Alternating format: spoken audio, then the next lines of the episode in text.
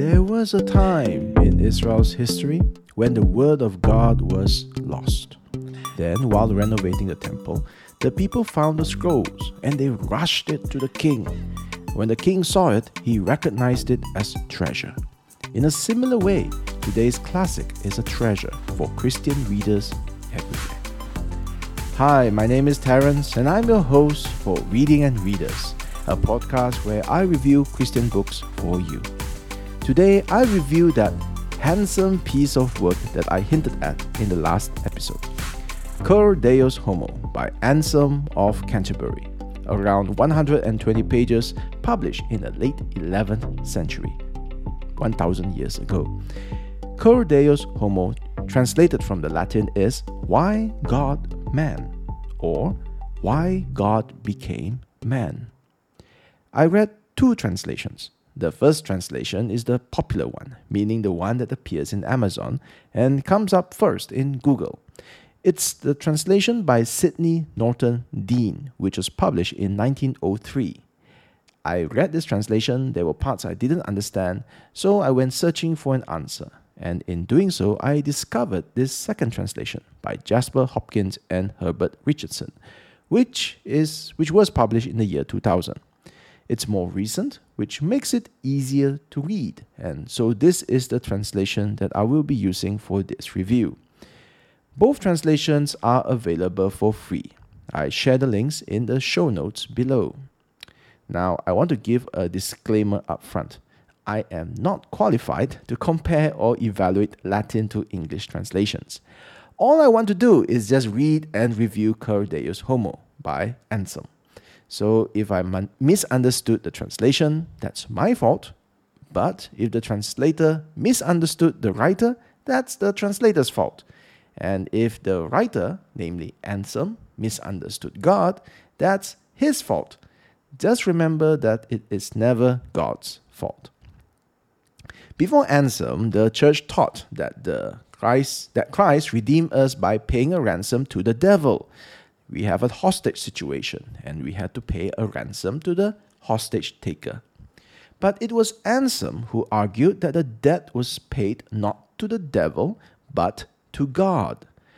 Augustus Hopkins Strong, in his systematic theology, wrote, I quote, Although many theologians had recognized a relation of atonement to God, none before Anselm had given any clear account of the nature of this relation. Anselm's acute, brief, and beautiful treatise entitled Cur Deus Homo constitutes the greatest single contribution to the discussion of this doctrine. End quote. An even stronger praise is John Miley's systematic theology, where he writes, I quote, the treatment of the atonement in a scientific or more exact doctrin- doctrinal manner really began with Anselm, late in the 11th century. His book, though but a small one, is not improperly characterized as an epoch making book. End quote. Later, he writes, Reviews of Anselm are so common to histories of doctrine, systems of theology, and monographic discussions of atonement that there is little need of special reference. End quote. Hi, reviews are so common such that there is little need of special reference? If only that was true today for the general audience. In Amazon, there are less than 100 reviews for the various editions of this book. In Amazon, it ranks at number 1046 under the category of Christian salvation theory, which is not bad for a 1000 year old book with a Latin title, but definitely shows that not that many people know of this book or appreciate what this book means. Cur Deus Homo is an epoch making book that is sadly unknown to the common man, the, the everyday Christian. So let's try to remedy, remedy that with today's episode. Let's reintroduce a classic to this podcast generation.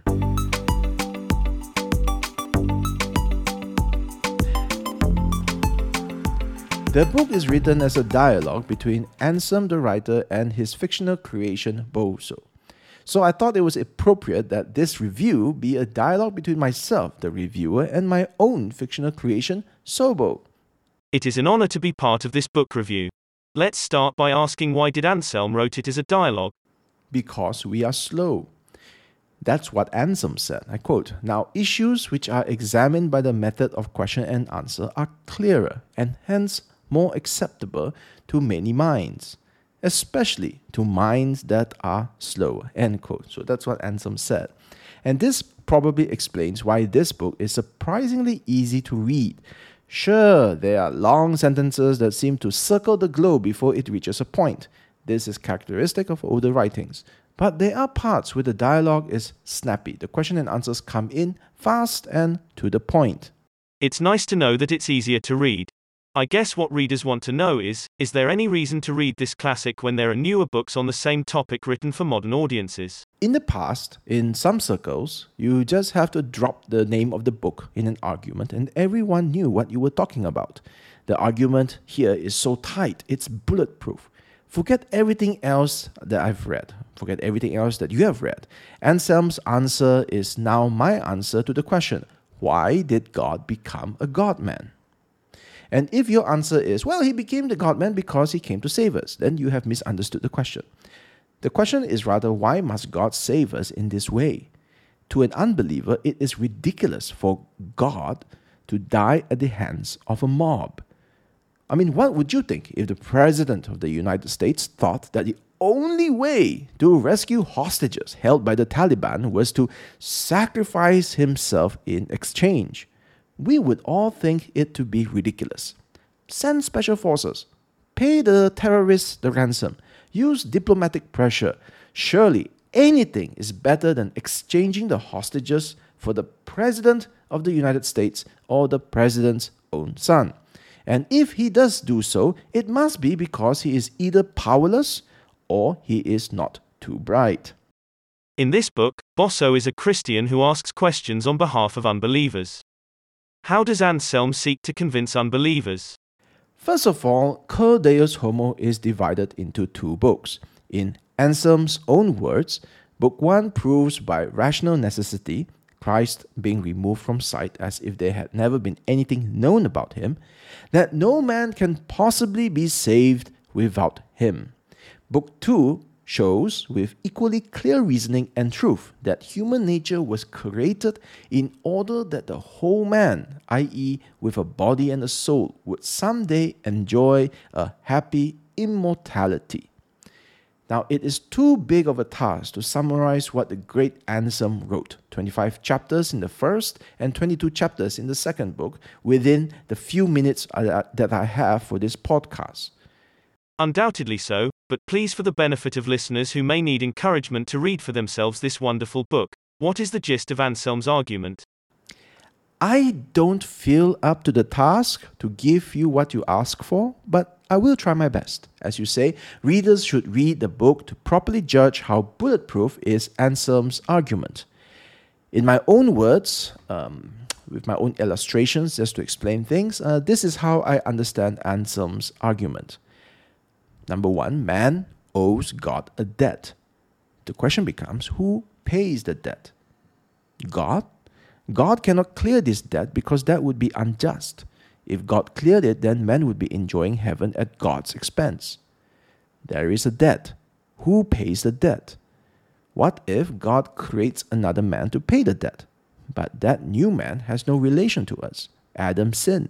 We are the children of Adam that new man that God just created from the ground cannot pay the debt because he is not part of Adam's line. So, once again, there is a debt. Who pays the debt? We cannot pay. God must not pay. And God cannot create a new being to pay. So, what happens? Now we leave aside the question of who pays. Anselm also asks what will you pay to God in proportion to your sin? And uh, Boso, uh, Anselm's partner in this dialogue, answers penitence, a contrite and humble heart, fasting and a variety of physical toil, the mercy of giving and forgiving, as well as, as obedience. When I read that answer by Boso, I thought that was an excellent answer. Wouldn't you say the same? What do you pay to God in proportion to your sin? What do you do after you have sinned. And Anselm brings the hammer down. I'll quote him here at length to give you a sense of how he answers questions. I quote When you render something which you would owe to God, even if you had not sinned, you ought not to reckon it as payment of the debt which you owe for your sin. Now, you owe to God all of the things you have just mentioned. For in this mortal life there ought to be so much love and so much desire to arrive at that end for which you have been created.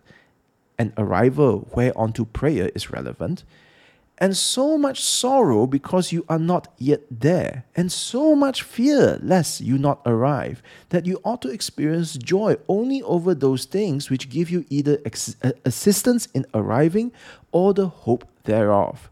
For you do not deserve to have what you do not love and desire in proportion to its nature, and over which you do not grieve because you do not yet possess it, but are still in such great danger as to whether or not you will ever possess it. To possess this, it is also a prerequisite to flee from the repose and worldly pleasures, except insofar as you know them to conduce to your aspiration to arrive at this possession, which call the soul away from that true rest and delight. End quote. So yes, I know it's a it's a sentence that has parentheses followed by parentheses within parentheses. Yes, I know it's uh, it can be a bit difficult to follow or even listen to, um, and you would have to, uh, like myself, have to read and reread to see where is he going. Now uh, we have the leisure, the leisure of doing that uh, with a book, but in the podcast here, let me just explain, uh, give you a picture of how I understand what he just said. Again, if I ask you, what will you pay to God in proportion to your sin? What do you say? I feel bad, I repent and promise not to do it again. And I commit to live a better life. But that's what you are supposed to do.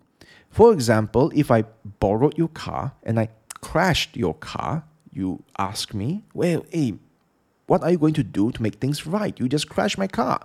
And what if I told you, oh, I feel bad. Oh, I, ooh, I repent. And oh, I promise I won't crash your car again. I, I commit to be a better person. That's all I'm going to do. Thank you. Bye bye. What do you say to that?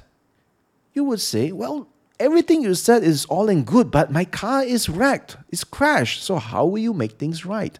A debt needs to be paid. So how will you pay? Now, then someone might say, um, okay, I owe God a debt. So now that I understand that I owe God a debt, um, I will give to God my money, my time, and even my life. I'm talking about full time ministry into an exotic land far, far away. And I am even willing to be a martyr if God wills it. So I'm paying my debt to God in this way. You see, your, your offer is noted, but what do you have that does not come from God? Everything that you have comes from God. After crashing someone's car, would you now take his wallet to pay for the damages? So we come back to the question how will you pay? As I read the book and the dialogue was very gripping, as I saw that there was indeed nothing. My answer echoes Boso's in the book. Nothing. I have I have nothing to pay the debt with. Now, then he adjusts, Anselm then adjusts the question and he says that let us or at least that's the way I, I imagine it. Let us suppose, let us imagine that there is something that can be given to God. Now, first, this something must be something that God did not give, right? Otherwise, it's just paying for damages from the person's wallet. So it must be something that we did not get from God. Second, this something, this imaginary something, okay, hypothetical something, must be of great worth, something that is so valuable to God Himself. So we what is this thing that is not given by God and is so valuable to God? And the only answer is simply God Himself, isn't it? There is nothing that God did not give in creation other than Himself, and there is nothing of worth so highly as God Himself. And so we come we get driven, okay, we get driven towards the riddle, the, the, the dilemma in cur deus homo, which I simplify as this. We have a debt that man must pay but cannot. And we have a debt that God can pay but must not. And this debt demands that the person who pays is both God and man. And Anselm is able to make these conclusions without any reference to Jesus. it is so it becomes so obvious at the way the way he presents it that it's only a person who is both God and man that can pay. So that is the this summary is the crux of the whole book. And when i read the way he uh, he explained it and it just made so much sense to me. And i and this is probably why it became such a bulletproof text that people would uh, continuously cite for for ages to come indeed your summary seems so simple that i now wonder whether there is any point to read the rest of the book there is my summary is just a drop, and there is far more good stuff from the book. I mean, you read classics not just to get the conclusion. I mean, you already know the conclusion, the answer to why God became man. I mean, you can read that in any systematic theology or any uh, uh, website or blog or YouTube. I mean, the answer to that question is is okay. I mean, it's there. But we read classics not just to get the answer, but to see how they get there. Because the classical writers are often pioneers. They, they look at things differently and they ask different questions. They are in a different space, in a different time. So the way they look at things is something that we need to appreciate. And and I just love seeing how um, the, the flow of the of the logic or the flow of the argument comes uh, across. I mean, for example, let me give you another example in the book, uh, Boso and Anselm reach a point where, um, where we conclude that it was necessary for God to save in this way. So Boso asked the natural follow up question If God saves out of necessity, then should we be less grateful? since he was compelled, since God was compelled to do so. And Anselm answers, I quote, when he willingly submits himself to the necessity of doing a good work and does not merely endure this necessity against his will, surely he deserves greater gratitude for his good work. For this quote unquote necessity ought not really to be called a necessity, but ought to be called a grace, since he voluntarily incurred it or holds to it without anyone constraining him. For suppose you willingly promise today to bestow a gift tomorrow, and tomorrow you do bestow it with this same willingness. Although it is necessary that, if you can, you do tomorrow give what you have promised, or else be caught in a lie, nonetheless, the one to whom you give this benefit is no less indebted to you for the bestowal of it than if you had not made a promise. The reason for his indebtedness is that you did not hesitate to make yourself indebted to him prior to the actual giving. End quote. You say it's easy to read, but from the quotes, it still sounds intimidating. I didn't say it's easy. I said it's easier. Easier than some other Puritan books, uh, books that I cannot finish, that I fall asleep reading and never got back to. In comparison to those books, Cur Deus Homo is a fun read. It's an easier read. But practically, um, this book appeals to two types of readers. The first type uh, wants to get a good, solid answer to the question, Cur Deus Homo, why did God become a God man? And this is it. Read this book, be convinced, and Anselm's answer will be your answer. It has stuck to me uh, how he formulated it, and I'm sure that it will be a great encouragement as I read the Bible, as I think about all these things in the, my in my Christian walk. So it's a good book to answer that good question. The second type of reader who might want to read this book is though are those who want to read something old, who want to read the classics. And if this is your first book, um, I would suggest that you read Pilgrim's Progress or Charles Spurgeon's morning from evening and uh, from morning and evening devotions. Uh, those are probably uh, easier to get into uh, because uh, the first one, Pilgrim's Progress, is a, is a story. It's uh, very easy to to follow, like a children's storybook. Whereas the From Morning and Evening by Spurgeon is devotion, so just a short passage, a page or so. It gives you an um, some understanding of how to read the classics, the, the, the, the language, the structures, and so on. Cur Deus Homo is definitely a better read when you have already built up an appetite for classics and you have some idea of what to expect from old books. So uh, those are the really the two types of readers that would probably read this uh, Cur Deus Homo: those who want an answer and those who want a classic. You see, there are some hard-going chapters, uh, even as I express my, my love for this book, there are chapters like 16, 17, and 18 that looks into the question of how and why the number of fallen angels will be replaced by redeemed mankind. Say what? Yes, um, it is an odd part of the book. Um, the, the way the logic is is such that if uh, 100 angels fell, then God intended intends that 100 people be redeemed to replace those angels who fell. That's the topic of their discussion. Anselm and Boso argue whether God has a perfect number in mind and whether the number is less than, equal, or greater than the fallen angels. Now, that discussion seems awfully dated um, when we read it 1,000 years later, but it did make me wonder whether we make similar arguments today. Do we have such blind spots? For example, one of the reasons, one, one of the reasons I've heard for limited atonement or definite atonement or particular atonement, depending on how you like to call it, is that if Jesus died to atone for everyone, then Jesus' blood was wasted because some were not saved. Um, but Jesus' blood is never wasted. Therefore, Jesus did not die to atone for all, and thus proves a limited atonement. But the idea of wasted blood is something that is, is assumed to be true, something like the, the perfect number sort of thing. And um, I just don't know whether it, is it something that the Bible actually says or is it something that we uh, insist on. Are you saying limited atonement is wrong? No, no, I'm not saying limited atonement is right or wrong. And this is the wrong place for that discussion. Okay, I'm not um, trying to uh, make a point over here on limited atonement.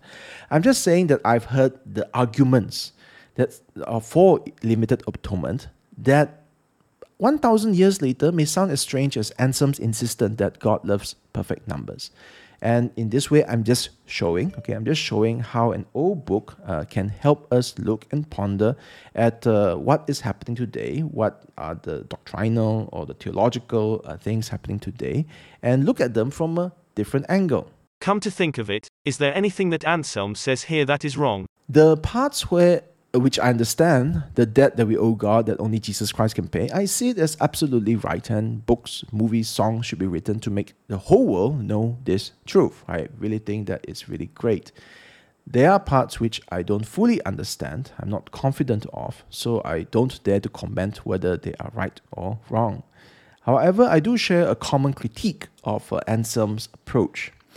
If you recall, Anselm uh, made his arguments in this book without any reference to Jesus Christ. He said that let us assume Jesus Christ is not in the picture, and just by the power of reason alone, show that man owes God a debt, which is a debt that only a God man can pay. Okay, which I already described uh, briefly just now. The problem is um, with this approach is how far can reason take you? What happens when your impeccable reasoning contradicts the clear words of Scripture? It didn't in this case, uh, which I would argue is not by coincidence but by design. I believe that as uh, Anselm 1000 years ago was organizing his thoughts on the question, whenever he thought of a logical or reasonable path that contradicted the Bible, he rejected it. So we never got to see those rejected paths because he only showed us this final solution that looks like um, there was no scripture or no Jesus Christ in it, simply because he pruned he pruned those paths that did not uh, align with scripture. Because there is a limit to where reasoning can take us. Um, the fall did not only affect our behavior and morality, it also affected our affections and our faculties, our ability to reason. Today, we hear statements like, if God is love, then, and we fill in the blanks with what seems perfectly logical and reasonable to many people, many in the church, many outside the church, and ignore what God actually tells us through His revelation. So, Anselm, being a man of his time, uh, puts too much confidence in reason, uh, not aware how the generations after him will uh, abuse reason, will show the fallenness of reason to deny God, the God that Anselm loves so much. A sobering thought. Do you have any final thoughts for this book review? There is a temptation to read classics for bragging rights alone. Um, I managed to climb this mountain. I managed to finish this book. Um, classics like today's uh, uh, Deus Homo uh, should be read for the satisfaction of journeying with a great mind for a worthy quest. In fact, if I was in charge of the world, I would turn uh, Cur Deus Homo into a comic book or a children's book. When I was younger, I read many comic books on Western and Eastern philosophy. They were good fun, uh, talking about difficult concepts in comic form.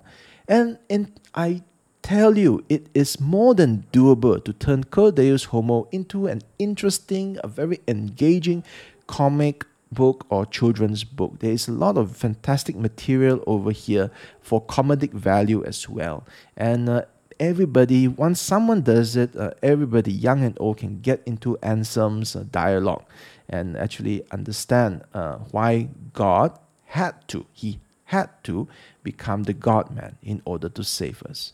And so I hope if anybody is listening has the power to do so, uh, authors, illustrators, uh, publishers, that they will turn Cur Deus Homo into a comic book or even better still, maybe I am not aware of this thing and they exist somewhere, somehow in the internet, someone who has already done this. So if so, please, please, please let me know because Cur Deus Homo is a great book and one that I wish more people would read. This is a reading and readers review of Cur Deus Homo by Anselm of Canterbury around 120 pages published in 1093. Uh, there are two translations. The popular one is Deane's, a more recent one is Hopkins and Richardson's, and the links to those two translations are in the show notes below. And I am hoping that there will be a comic or children's version uh, of this book one day, and please let me know if you find one. The next book I review will be a free book the free book for September. So, subscribe to the Reading and Readers podcast to hear my review for that book and grab the book before the deal ends. Until next time, thank you for listening.